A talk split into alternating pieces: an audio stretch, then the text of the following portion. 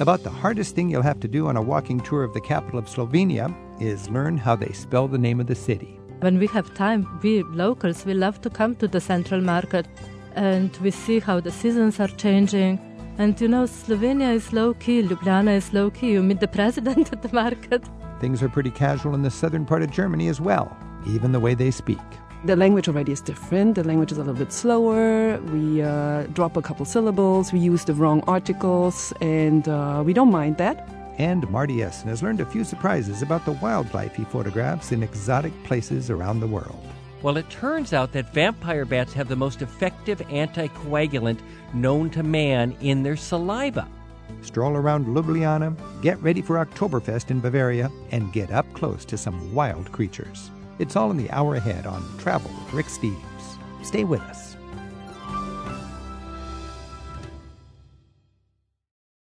We're about to explore two cities in the heart of Europe that are easy to enjoy on foot today on Travel with Rick Steves. A guide from Munich lets us in on what makes her region of Bavaria stand apart from the rest of Germany. And we'll get walking tour ideas for Slovenia's comfortable and modest capital city of Ljubljana in just a moment. Plus, nature photographer Marty Essen joins us later in the hour to tell us about some of his favorite creatures in the wild, even the slimy and slithery ones. Let's start the hour discovering why the Slovenian capital is often called one of the greenest and most livable cities in Europe. Joining us in our studio all the way from Ljubljana is tour guide Barbara Jakopic. And Cameron Hewitt joins us as well. He's the co author of the Rick Steves Eastern Europe and the Rick Steves Croatia and Slovenia guidebooks. I'll bet that Cameron has written a few of his updates from the comfort of a riverside cafe in Ljubljana on at least a few occasions. You know, it's so funny, Barbara, when I think about Ljubljana, it's hard for me to. Well, first of all, it's kind of a strangely difficult word to pronounce. How do we say the capital? Ljubljana. Ljubljana. Okay. Ljubljana. So it's very simple when you don't overthink it. You just have to say it. And it's kind of like the city. It's it's very simple if you don't overthink it. When I think about Ljubljana, I have a hard time relating to any particular site, but there's something that I enjoy about it. Well, you don't have to remember anything about Ljubljana. If you enjoy it, that is enough because it's a small town and nothing is super important in Ljubljana. So just the enjoyable time that you spend there, that's enough. And if you take that with you, that's more than enough for us. So that's enough. You, if you just relax and, and let it happen. Yes. And Cameron, how do you find Ljubljana? Um, I think that's exactly it. It's just purely enjoyable. It's a it's a beautiful city, small city. It's got gorgeous riverfront promenades with outdoor cafes. It's got a lively, thriving market right in the city center, welcoming and inviting squares and bridges and embankments. It's just a, a fun place to relax and spend time and browse and not really have a sightseeing agenda. It seems to me like it's just on a on a human scale, but that doesn't happen accidentally there's an architectural sort of genius behind it, it all, a Slovenian architect. Exactly. In the early 20th century, there's a guy named Jože Plečnik who's from uh, Ljubljana, and he gained fame throughout the Habsburg Empire. And then when he retired, he came back to his hometown, and he, he basically redesigned the whole city. He laid out the riverfront embankments, lots of bridges, lots of buildings, and kind of remade the city in his own image. And what's really interesting about him is he lived in the city and he walked to work every day.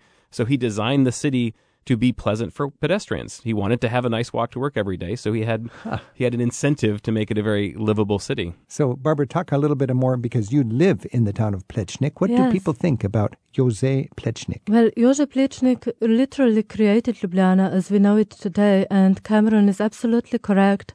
Uh, when Plečnik returned to Ljubljana, he was already a well-known architect working before in Vienna and Prague and then he returned in Ljubljana in the time after the First World War. And you see, Ljubljana was not a capital at that point. It was a provincial town. It was a small town in one of the provinces of Austro-Hungarian monarchy. It was never meant to be a capital. But Plečnik had this idea that it should be something more, so that was his starting point. And like Cameron said, he was designing the city on his walks you have this axis in Ljubljana when his works are concentrated really, and he would add to his ideas in different points of time. So it was, it's not straightforward. He would start here and end in the other spot of the city, but whenever he would have a chance and there was money available, he would add to his vision. And a lot of his work was never finished. So when you're in Ljubljana and you're just thinking, God, this city is such a joy, you should probably pause and think, thank Plečnik. Yes, definitely, definitely. We do that every day, and our architects they still have to consider his ideas even today. It's a small city, like less than three hundred thousand, so small by European standards for Yes. a national capital. Exactly, and I should say it's the setting is also beautiful. It's it's a twisty river that runs around the base of a mountain, so it's a little bit like Salzburg. Uh, there's a castle on top of the mountain, and it's in the foothills of the Alps. So you look off on the horizon and you see alpine peaks. So it also not just the, the man-made architecture of Jože Plečnik, but just the beautiful setting is is another part of its appeal. In Cameron, there's this sort of unique triple bridge. Can you describe that? Well, that's one of uh, Plečnik's creations. There was a bridge there already, but it's the main bridge that runs right through the, the central intersection of town uh, across the river, right by the main square. And he added two little side bridges to kind of funnel the human and uh, and vehicle traffic in a more natural way, creating three bridges, which is called the triple bridges. You can just hang out on the triple bridge and sit and watch the world go by, and it just you see how everything flows, and you see the mountains on the horizon, and it just has that kind of relaxing feel to it. It's got a nice cafe vibe right there, and there's arcades, and nearby is the market. Uh, Barbara, talk about the market because I found the market to be just particularly inviting and characteristic. Yes, that's the heart of the city. And again, Plečnik would add to it because we had the last big earthquake in 1895 that left the empty space that was later used as a market. But Plečnik connected it, this area, with the triple bridge through the colonnade, which is now the covered part, and the fish market as well. But it remained the heart of the city, so the open air market with all the fresh products. Very important. People like that. And it is a real market. You've got merchants a- coming in. Exactly. It's a real market. It's where people go and buy things. I mean, when we have time, we locals, we love to come to the central market and we see how the seasons are changing. And you know, Slovenia is low key, Ljubljana is low key. You meet the president at the market. That's, That's right. You can famously can. meet the president and uh, Yeah, and you do actually. Um, I think the other thing about it is it's not like a touristy market. There's one little touristy area that's Right. right. the area that's closest to the main square, but then you get deeper into the market and it's it's really just local producers and sometimes you can see the actual carts. There's garden patches Yes. that are not that far out of the city center and people will actually just load up their carts and walk them into the market. So you're really getting stuff direct from the producer. One of my favorite things at the market is there's a mleko mat, which is farm fresh milk and you hmm. just put in a few coins and they they load it up every morning with with milk that was milk that morning from the cows and you take it home and it's it's you know you don't see that kind of direct connection to the producer in a lot of markets. You know, I've been to Libya enough to, to recognize the joy that both of you experts have in this city and to think how few people go there and how accessible it is. If you're in Salzburg, it's an easy train ride. If you're in Venice, it's just a, a couple hours away. There's so many opportunities for people who will venture to the capital of Slovenia. This is Travel with Rick Steves. We're talking about the capital of Slovenia, Ljubljana. We're joined by two guides who are experts on Slovenia, Barbara Jakopic and Cameron Hewitt. Our phone number is 877 333 7425, and Joyce is calling in from Kirkland, Washington. Joyce, thanks for your call. Yes, thank you. Well, as I'm hearing you review the city, it reminds me so much of my trip there in 2013. I was there in June, and it was beautiful. And it was the beginning of a tour, and I felt at the end of two or three days that I could have just stayed there. It was so much fun. The city seems so authentic.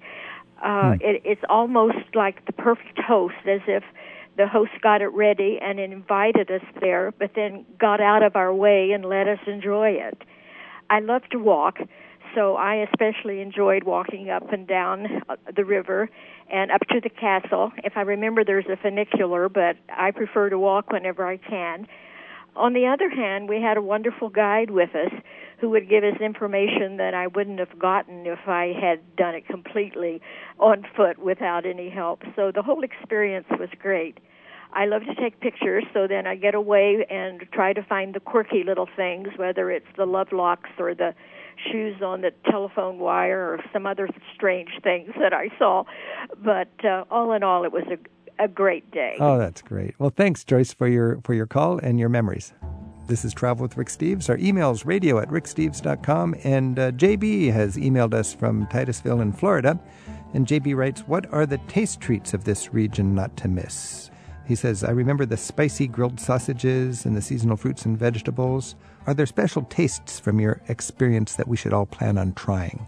Well, Ljubljana is right in the middle of the country, so we really get influences from all sides of Slovenia. And Slovenia is small, but it's very diverse. So You get the sausages from the north and the sauerkraut. Sauerkraut is actually excellent in Ljubljana, and on the market you have to try it if you are in autumn, mm. winter times.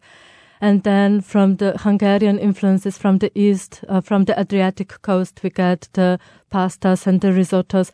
Everywhere in Ljubljana, you will get all of that, and it's all okay. Pizza is excellent in Ljubljana. But now these traditional Ljubljana dishes are coming back to the city center, and one of them are fried frog legs. Really? So if you really Slovenian want- frog legs. Ljubljana, not Slovenia. Ljubljana frog legs. Let's get that right. Wow. So Yeah. when we talk about a cultural crossroads where Italian, Germanic, and Exactly. Slavic, it's also the cuisine. And also, Ljubljana was the green capital of Europe in 2016. So it's uh, a leader Yes. in uh, sustainability and climate change Yes, sensibilities and so on. What makes uh, Ljubljana special from uh, a green and an environmental point of view? Well, there was so many things were done in Ljubljana in the last 15 years. I mean, according to the traffic regulation, we kicked out cars from the city center. It's all bicycles, sustainability, uh, green energy in the city center, recycling projects. Lots of trees. It's very green, lots of parks, and uh, people love recreation. They all live with this project. And also, whatever was done in Ljubljana, it was done for the people who live there. So, not for the tourists. Tourists can enjoy it, of course, they are welcome, but it was done for us, and I think it shows. That's an interesting point because in Europe now there are many cities suffering from tourism uh, that are just too popular. And in Ljubljana, you don't feel that. You feel like it is done for the people. Well, it is still done for the people. I mean, more people are coming, but for now, also, I would say that there are so many little places to explore that we don't experience the big lines and, you know, that there is no rush to see one important thing. It's just you can disperse to different areas and just enjoy yourself. So, Cameron, you're an expert uh, at knowing where the big sites are, and there's the marquee sites in these great cultural capitals. In Ljubljana, there's not the marquee sites. Exactly, and exactly as Barbara was saying, um, because there's not any big name sites, it's easy to spread out, and everyone can kind of discover a corner all to themselves. It's a beautiful cobbled old town. This is Travel with Rick Steves. We've been talking with Cameron Hewitt and Barbara Jakopic about the lovable capital of Slovenia. We're out of time, but I'd just like one more little capper from each of you. Cameron, when you're going to Ljubljana, what's some experience or insight you'd like to share? Well, you know, I'm not much of a shopper, but it's one of my favorite places to just go shopping, walking down the main streets and browsing. And it is kind of a microcosm of this whole uh, little country where you can get sea salt that's harvested from the seaside in Slovenia. You can get mountain scenes from the mountainsides. Um, it's just a very charming place where you can sample different aspects of the of the country. And Barbara.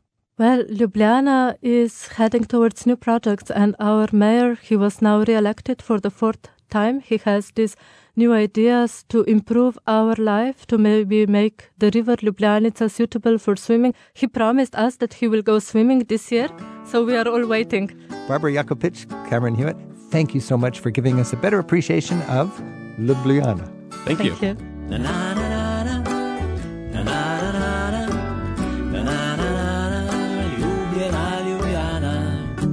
getting to be Oktoberfest and a great time to be in Bavaria. We'll explore Munich and southern Germany next on Travel with Rick Steves. We're at 877 333 7425. For six centuries, Bavaria was a distinct nation from the rest of what we now call Germany. It had its own ruling family and its own favorite foods and culture. From its capital, Munich, and up into the Alps, Bavaria is a region that provides many Americans with the images we picture when we think of Old World Germany. Today, Munich is often called Germany's most livable city. I like that its pedestrian friendly historic core kind of makes the big city feel like an easygoing Bavarian town. It's also where tour guide Daniela Wedel was born and raised. She joins us now on Travel with Rick Steves to explore the highlights of Munich and Bavaria and to help us kick off the Oktoberfest season with a look at what's unique about southern Germany. Daniela, willkommen. Thank you for inviting me, Rick. Grüß Gott. Grüß Gott. There's a good example. You wouldn't say Grüß Gott in Berlin, No. would you? No, you wouldn't. You would only say that Grüß Gott in Bavaria, in the southern areas, but particularly Bavaria, maybe even over the border to Tyrol. Tyrol, in Austria. in so in Austria. Austria or in Bavaria, you would have that charming southern kind of dialect. Mm-hmm. When we think, Daniela, of uh, the dialect between the north and the south of Germany, that's the little sort of the little topping of a deep cultural difference between the North and the South. Mm-hmm. How would you, as a Bavarian, characterize the difference between somebody who lives in Prussia in the north mm-hmm. and somebody who lives in Bavaria in the south? So, me coming from the south, that's probably a little bit subjective, but uh, I would say that in the south, uh, the language already is different. The language is a little bit slower. We uh, drop a couple syllables. We use the wrong articles, and uh, we don't mind that. And uh, everyone else minds it. Otherwise, I would say probably people are a little bit more relaxed than the idea of the German. People take their time. They want to be outside a lot. People um, are more baroque. Okay. And when I say baroque, I mean that it's uh, always a little bit too much a little bit of too muchness. Oh, that like over we, the top. Yes, that in, we like to celebrate in the, in Bavaria very much. I was going to say when you talked about uh, you're more Italian in the south, mm-hmm. Uh, mm-hmm. in Bavaria, and in Italy, when somebody is over the top, they're issimo. Mm-hmm. So maybe yeah. maybe the Bavarians are a little issimo. A little bit of issimo. Often you hear even in, in Italy that people from northern Italy would say, or Italians would say that Munich is the most northern Italian city that there is. Yeah. Now that relates also yeah. to the religion because uh, the Pope, I think, took good care of uh, Bavaria because mm-hmm. Bavaria was a sort of a foothold of Catholicism mm-hmm. in the land of the Reformation. Absolutely. So the Pope sent an extra dose of uh, relics yes. uh, to Bavaria, to Munich, yeah. so that they felt closer to Rome. Yes, a very dense net of abbeys. We have Benedictine abbeys in particular in That's the countryside right. in Bavaria. So when you drive through the countryside, the pre-Alpine lands, you have these beautiful, most of the time Baroque style, yes. so counter Reformation style abbeys. Issimo. Issimo, very Issimo. You go to yes, the most Issimo yes, thing you can think is the Asam Church, uh, maybe the Wieskirch. Exactly. Uh, Oberammergau, you know. Yeah. Uh, the onion domes, the onion domes that you see all over the countrysides that are very recognizable. Yeah. I think that is typical for the Bavarian countryside. Yes. And you would not see that in Hamburg. No, no, you would not. You'd see no, a you pointy spire, yes. a northern Stoic, yes. a Protestant spire. Yes. And in Bavaria, you've got those elegant onion domes. Because also, I mean, what is interesting is that often I think uh, Germany is considered as being a Protestant country. Yeah. Uh, because we connect, uh, or particularly in the United States, maybe connect with Luther, and yeah. so we think Protestant. It is not uh, southern Germany. Now everyone moves, and so things so mix up, obviously. Yeah, but yeah. Uh, generally, uh, in the south, particularly in Bavaria, people are Catholic. One of the most impressive relics I can think of is in uh, St. Peter's Church in Munich. You walk into St. Peter's mm-hmm. Church, just as you enter, there's this amazing jeweled skeleton mm-hmm. that was a gift from the church. You step into the church and you go, "Whoa, this is not Martin Luther country. This no. is this is like Catholic Issimo." It's Issimo. It's um, where you have these Baroque style. Um, yeah. Well, the ceilings, the open ceilings with the pastel colors and a lot of gold and very richly decorated. Yes. Now you said on the dialect that mm. you have some wrong. Uh, it sounds like you're yes. saying intentionally wrong. It's like we're, you know, I need the standard German, the formal German is yeah. Hochdeutsch, right? Yes.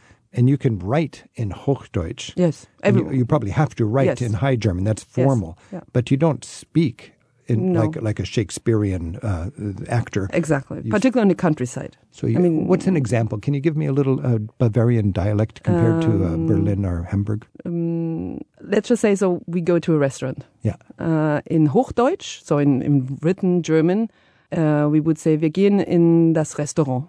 Uh, we, we, use we the restaurant. We are going to, to the restaurant. restaurant. Okay, yeah. Wir gehen in das Restaurant. And in Bavaria, we would say, wir gingen ins Restaurant. Wir gingen in Gasthof. So wir gingen ins Restaurant. So gehen, yeah. ging. So a, a, a, person from uh, another city would know, oh, this is a, a Bavarian. It would definitely, yeah, would yeah. definitely. If uh, they have traveled there, yeah, they would know. They would know it's from the, the, the person from the south somewhere. Or with the article, for example, it is uh, we say the plate. So the plate is um, der Teller. Right. In Bavaria, it's das Teller. No, you get the sex so, mixed up. Yes, totally. I didn't we, know you can do that. It's yeah, okay. Well, you can when you're Bavarian. Because that's that's why I quit German was because I couldn't remember if it was der, die, or das. Well, the, there was a male or a female or yes, a neuter, neuter sort of uh, pronoun, mm-hmm. and I was all stressed out about that. But I could have just said, "Hey, I'm Bavarian." exactly. So it's you das. use whatever you want. you just celebrate that you have a particular. Oh, you're the, you're an exceptional. it's a declaration of independence. In a way, we're I not. Guess. Ich bin not a Berliner. No. ich bin kein Berliner. Berliner. I'm also a Berliner. Let's put it like that. I'm Al- also- Besides that, I'm Bavarian. I'm also a Berliner. Okay, so you've got your, your independent spirit. This Yes. is Travel with Rick Steves. We're talking with Daniela Wedel, and she's a proud Bavarian. She's a, a guide who, who guides all over Germany, and we're talking about the difference between Bavaria and the rest of her country. When we're talking about this, I almost think about how proud people from Texas are in the United States. And there's that sort of spirit that, yes, we can do it. We don't need to be told how to do it from New York or, or California. Is there a little bit of that between Munich and Berlin? Yeah, I do feel, uh, I do think that um, there are similarities as far as the perception and maybe also the consciousness uh, between Bavarians and Texans. In the way that uh, there are similarities in the sense that it's uh, Bavaria is rather conservative Bundesland state. Yeah. Uh, religion plays still quite an important role. Then there are these islands in this conservatism, like I think in Texas too. So the countryside is rather conservative, very Catholic. And then you have Munich, for example, as an island, very social democratic government since Second World War.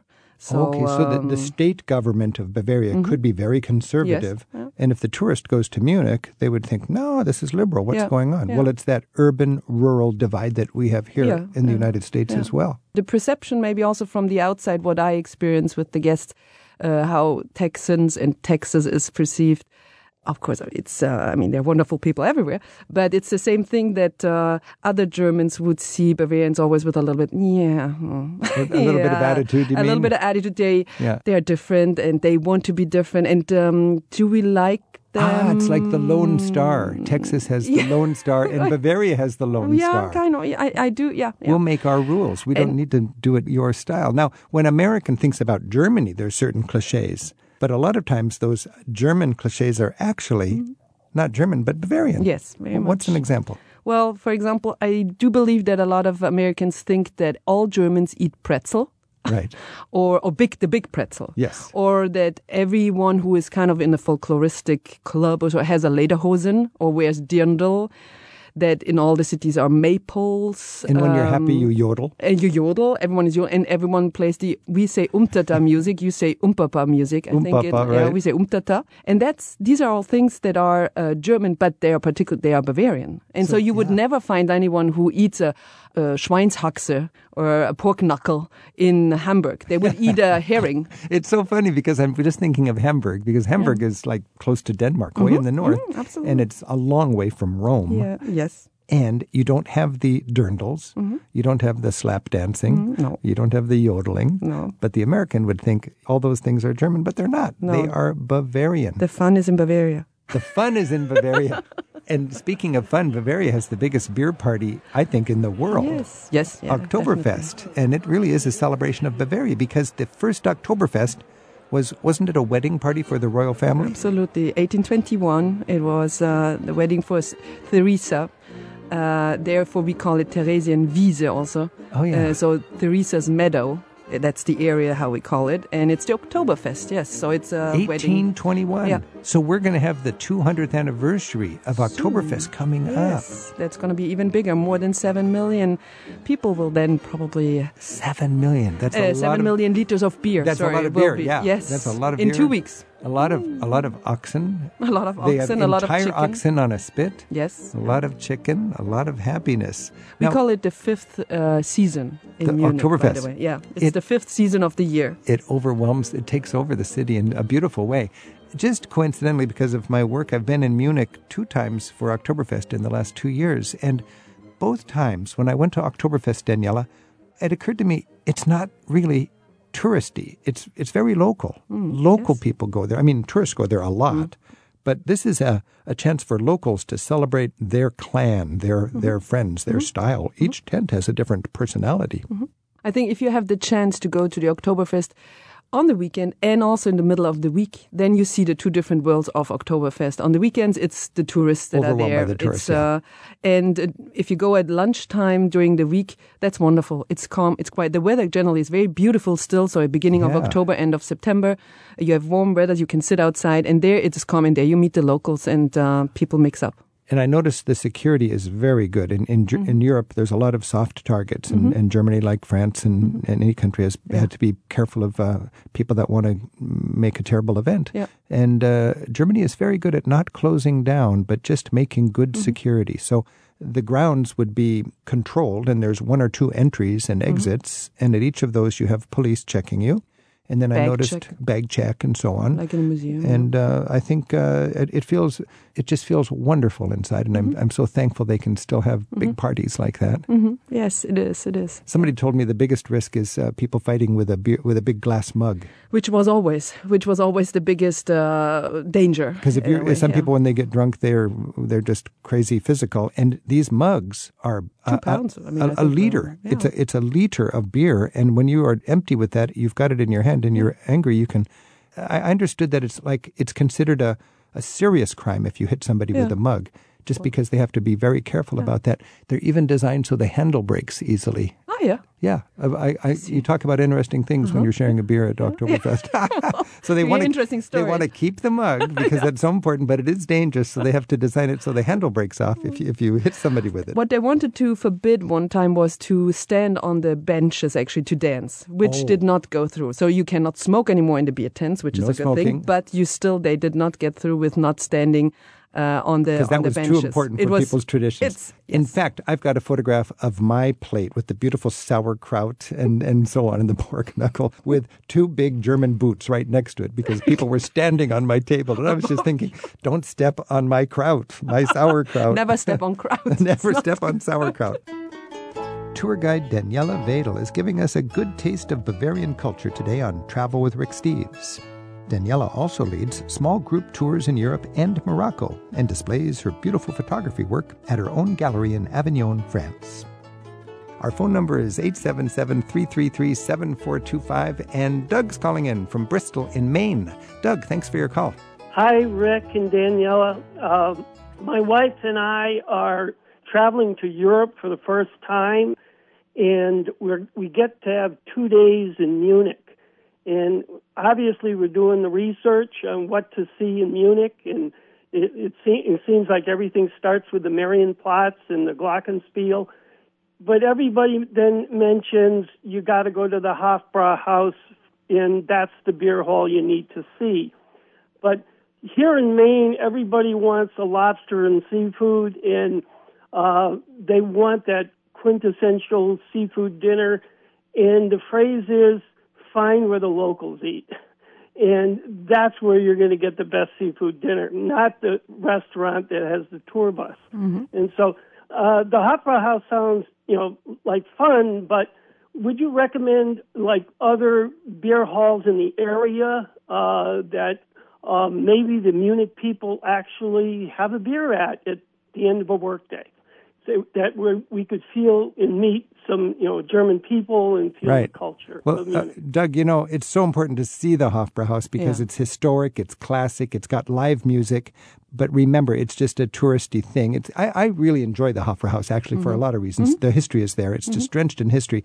But people have there's many beer halls, and different people have their favorites. Uh, Daniela, what would a different beer hall to consider? Well, a different one would be definitely, and if you want to meet the locals, and probably 80% of the locals agree on that the best beer in Munich is the Augustiner beer. Yeah. So Augustine, Augustiner, like the monks.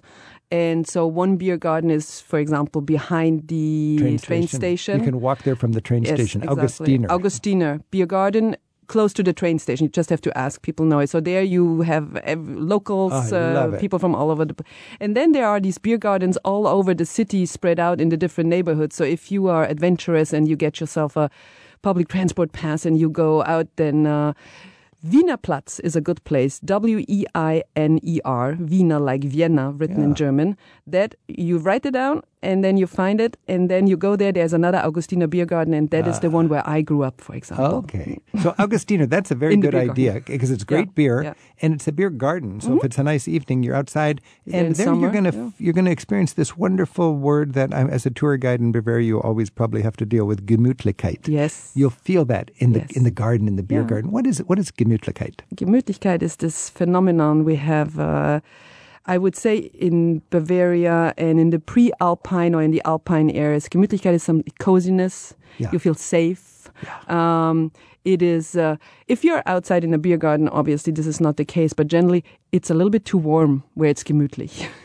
Uh, because you are close together, it's a closeness, Oh, it's, so it's cozy, it's, uh, you feel just comfortable and you, time, Maybe there's around no the importance. fire, in the mid- Ar- around the well, in winter it would be in a chalet or somewhere in a hut, in a That's mountain right, hut, and in summer, so particularly, yeah, in Bavaria, it's a smaller space, smaller area, so uh, Gemütlichkeit, yes, in the beer gardens with the music. Um, so that's probably something. Maybe in a in a small cafe or a Yeah. traditional pub, you'd feel gemüt. Hey, Doug, thanks for your question and, and enjoy your trip to Munich. Thank you. One quick question. What's a Radler? A radler is a mix of uh, Sprite, so lemon Sprite, like you have it here, uh, half Sprite, half uh, lager beer.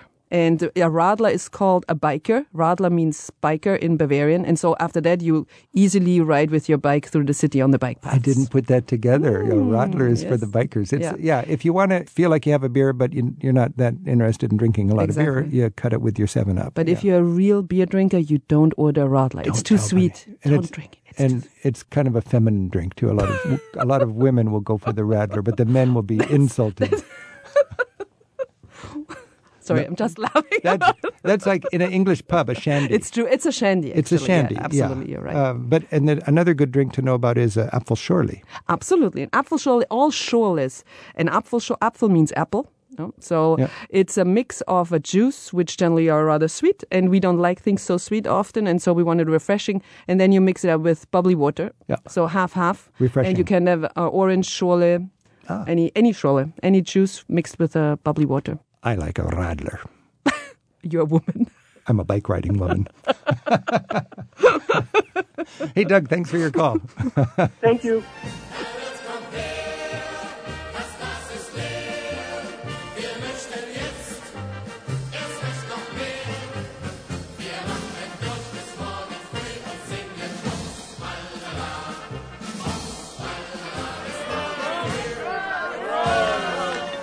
We'll take more of your calls for Daniela Wedel in just a minute at 877 333 7425 as we get you ready to explore Bavaria on Travel with Rick Steves.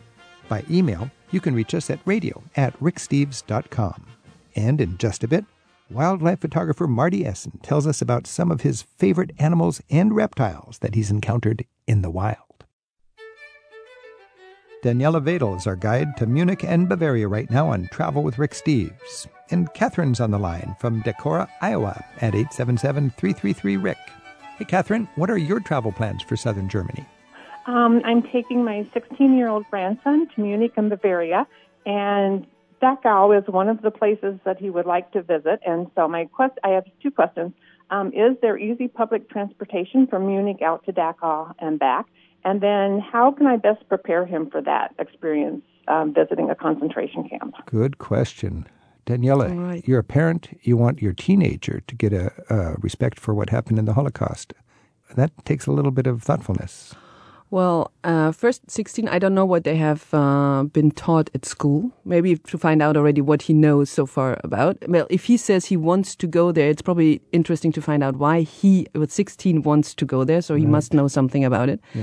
Uh, then, if I'm not wrong, there is a show recently uh, about the Holocaust that you did, no? We, we made a For TV example. show on So public that's television interesting maybe about to- fascism. yeah, and people, that would be a very good thing to watch beforehand, Catherine, if you find the Rick Steves show about fascism, uh, and you can stream that on the internet easily. And then uh, you have plenty of uh, museums also here dedicated to the Holocaust. So probably it would be a There- good well, thing. there's a new docu-center in Munich. In Munich also, yes. for the Holocaust, and you would see that before going out to Dachau. Mm-hmm. It's a very good exhibit, uh, uh, right in the, The center of. Munich. What is important, I find personally very important, is to make sure that uh, your son understands the rising of uh, fascism and uh, not just out of the context Holocaust and it has happened in Germany. So I think uh, you have you should try to that it puts in the context so so Yeah. you can and uh, then to get to Dachau and back is very easy um, with public transportation. It Mm-hmm. takes 45 minutes. So you should dedicate probably a day to this the, the whole subject theme Yep. uh, minimum. There are also tours in uh, in Dachau that are offered by companies. Yeah, And, i- uh, it's a parental thing. For, Yeah. for a teenager, I can see what Daniela is trying to explain because as a tour guide, I'm sure she's dealt with it. And uh, some kids can handle it, other kids you'd have to be careful about. There's Dachau is probably a good example of a concentration camp for teenagers more than some other mm. camps. Mm-hmm. But you would want to be there with them and help curate what they're mm-hmm. looking at because it's it's a powerful, powerful experience and it's a valuable experience. Good for your teenager for having a curiosity about it, mm-hmm. and uh, good for you as a parent to uh, help make that happen. Does that help, Catherine? Uh, yes, and I've seen um, the show on fascism, and uh, but I don't believe my grandson has, has seen it. So that's mm-hmm. a good suggestion to make sure that he he sees that before we go. Yeah, mm-hmm. and, and, Germany is doing a very good job of sharing the lessons from its hard history for travelers these days. Much better now than 20 years ago. So as you travel around, there's a lot you can see and do. I, I would say something uh, fascinating is going to Berchtesgaden, where there's another documentation center where people you learn about it, and then you can actually go up into Hitler's eagle's nest. And mm-hmm. that's quite a fascinating experience without the graphic heartache of a concentration camp. Mm. Thanks for your call, Catherine. Thanks. Amanda's calling in from Concord in California. Amanda, thanks for your Hi. call. Hi, Rick. Hi, Daniela. Thanks for taking my call. My husband and I are planning a trip, and we're planning on bringing our six year old daughter.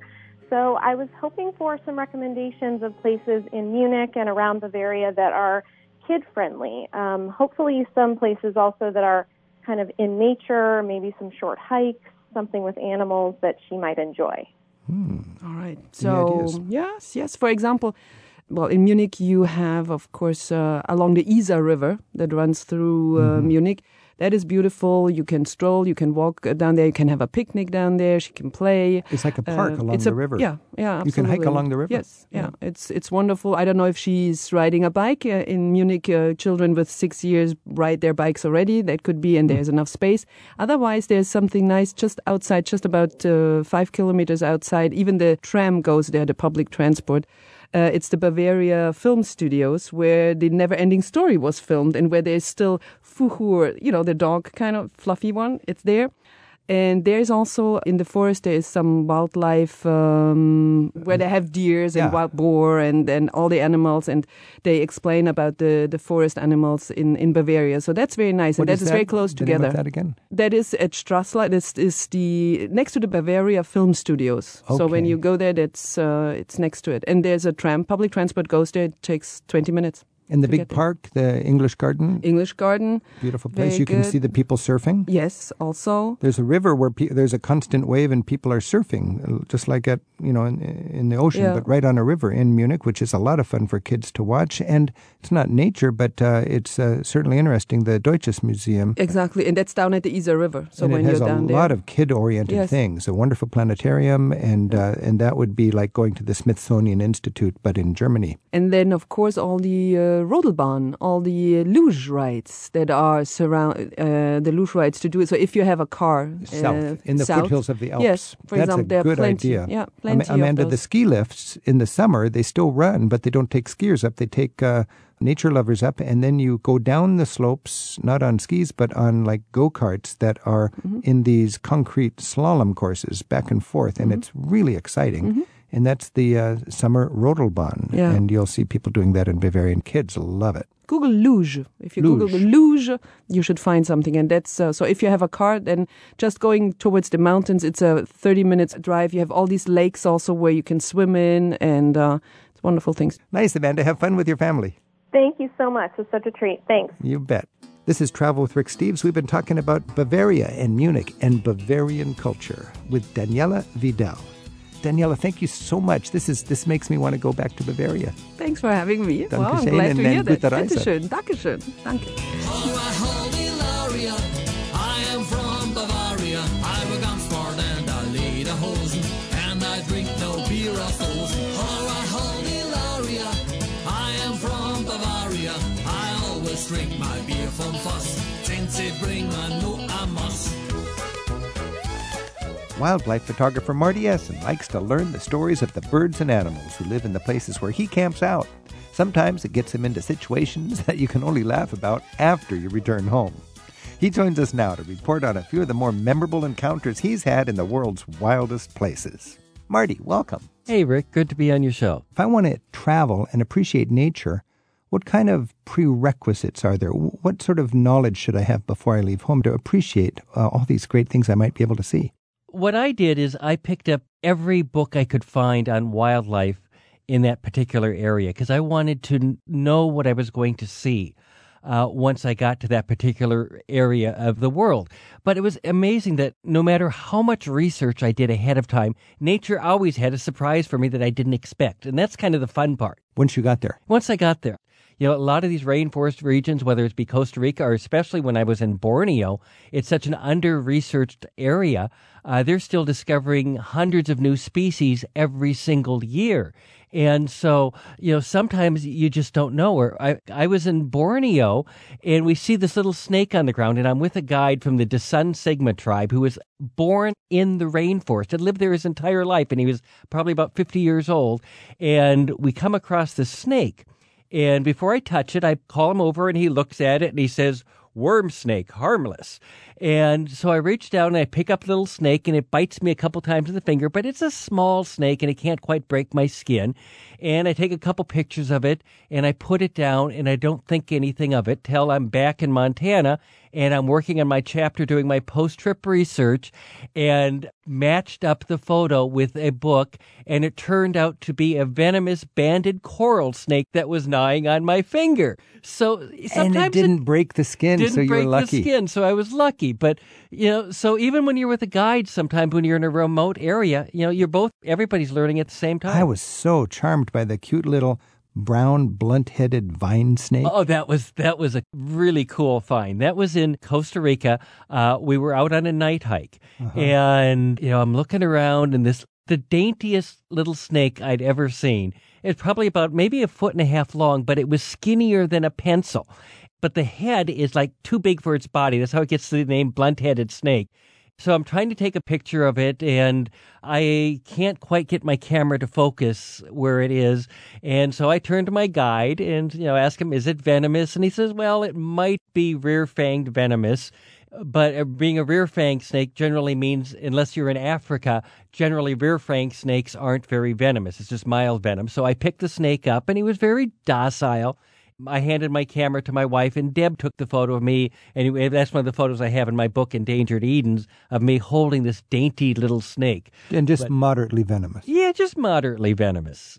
Marty Essen is a wildlife photographer and naturalist from Montana. He frequently speaks on college campuses about the amazing things the natural world has shown him all around the planet. He's written Endangered Edens to depict what he found in the Arctic National Wildlife Refuge, the Everglades, Puerto Rico, and Costa Rica. And his earlier book, Cool Creatures Hot Planet, takes us to all seven continents. Since we recorded our interview, Marty has also published two science fiction political comedies in his Time is Irreverent series. His website is martyessen.com. That's E S S E N. So you've had some incredible adventures you've written about. One of my favorites was canoeing down the Zambezi River in Zimbabwe. And then you hit what you thought was a rock. Can you tell us about that? Well, yeah, we had spent five days hiking across Mana Pools National Park, a 53 mile hike. And as we're hiking, we see these giant Nile crocodiles along the riverbank, and we see all these hippos in the water.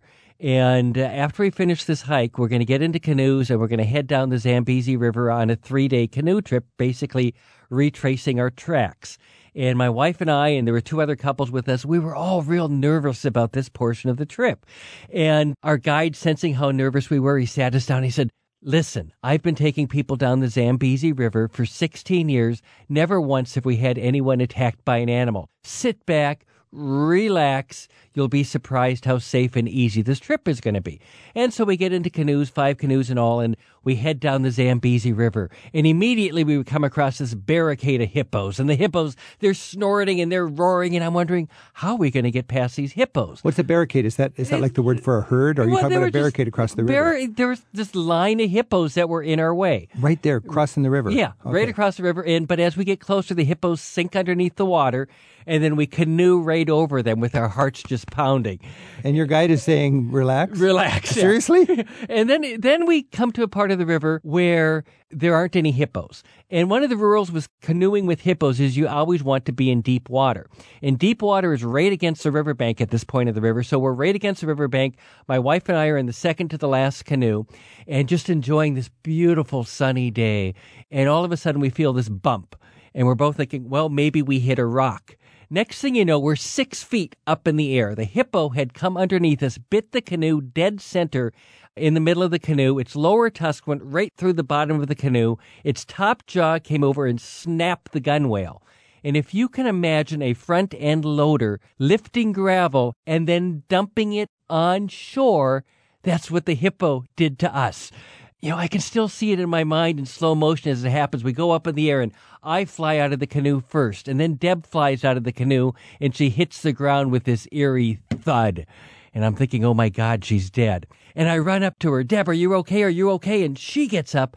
And then we remember the hippo and we wheel toward the water and the hippo drops the canoe and then melts back into the river. You also had a guide who was a little sloppy up in the Arctic uh, on on a river trip. Tell us about oh, that. yeah, that was up in the Arctic National Wildlife Refuge, and you know I've been with some of the best guides in the world. I think, um, but this guide. Oh, boy, you know, he just. You're rafting down this river. Yeah, we're taking a canoe down the Jago River, and we're going basically from the Brooks Range Mountains out to the Arctic Ocean. And you called it a braided river. What does it's that mean? It's a braided river, and what that means is the river will break off into smaller channels and then come back together. And then come so back like together. Braiding, yeah. yeah. Okay. And you know, I th- I think our guide that we had there had been guiding way too many years, and he was basically in for it for himself and not necessarily for his clients. You know, my wife and I are experienced canoers, but we're not great fast canoers. And the whole idea for me when I'm in an area is you go slow and, and you enjoy. Uh, not, it's not a race. Yeah, there was one scary moment where he gets ahead of us and we find ourselves all alone on this braided river. And if we take the wrong braid, I mean, we're up in the Arctic and there is, you know, no one up there. How are they going to find us as we're going on these braids? It's not like you can see from so braid that would be a scary moment when you don't have your guide within sight. With, when you don't have your guide, you got to go with the flow Y- on yeah. the river. And you know, and what do you do? I mean, it's Right. not. It's not so like what, there what happened? Well, we happened to take the right braid and caught up oh, with Well, them, and lucky. and basically said, "Don't ever do that again." this is Travel with Rick Steves. We're adventuring through the some of the most gorgeous places on the planet with Marty Essen. His book is Endangered Edens and Cool Creatures Hot Planet.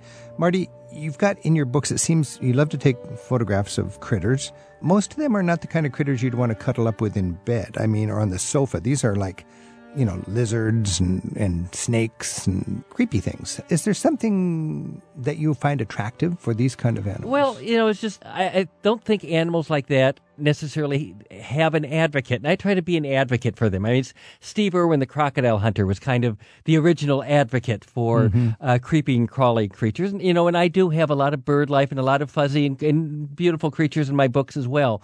But it's like I think a good example is a vampire bat. When we were in Belize in my first book, Cool Creatures, Hot Planet, we go into this cave that's filled with vampire bats, and they're little guys. They're only about two inches long. You know, one of the problems with vampire bats is wherever humans move, they tend to want to kill off all the vampire bats. Well, it turns out that vampire bats have the most effective anticoagulant known to man in their saliva. Scientists have taken this anticoagulant and they've turned it into a life saving heart drug. And you'll love this name. It's called Draculin. And so Draculin is given to heart patients, people who have had heart attacks or strokes. So here you have a little creature that some people might want to wipe off the face of the planet that is actually saving lives of humans all over the world. There are also venomous snakes that they're using for maybe things like diabetes and things like that. So there's just a lot of different things that can come from these animals. Marty, I understand that you give a talk around the world in 90 minutes uh, on campuses all over the country, just uh, turning people onto the wonders of nature. Out of all the images you show and the stories you tell, what's the one that you really enjoy that, that really gets a fun reaction? Well, I think the most fun one is I'm in Zimbabwe and I catch the biggest snake I've ever caught in my life or ever will catch in my life. I wouldn't dare try anything bigger. It's about a 10 and a half foot long rock python.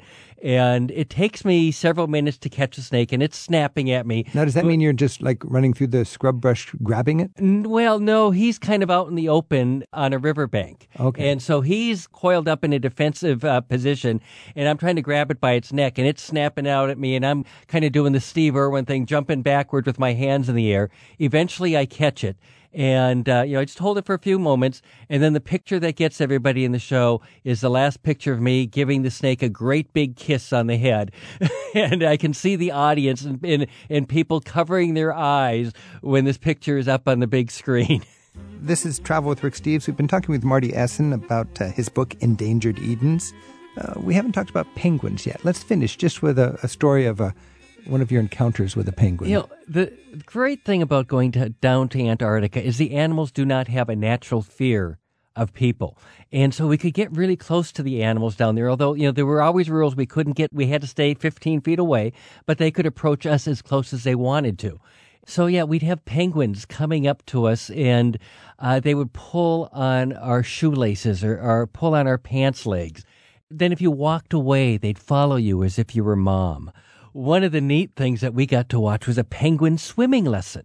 And who knew penguins needed to learn how to swim? But we're watching these penguin chicks, and they were in this little pond or little pool uh, at the edge of a glacier, and they'd stick their head underneath the water and they'd hold it for about 10 seconds, and then they would come up and then they would joyfully run around and announce their accomplishment to the other penguins. It was just adorable. They were so just wonderful to watch, and we were just cracking up.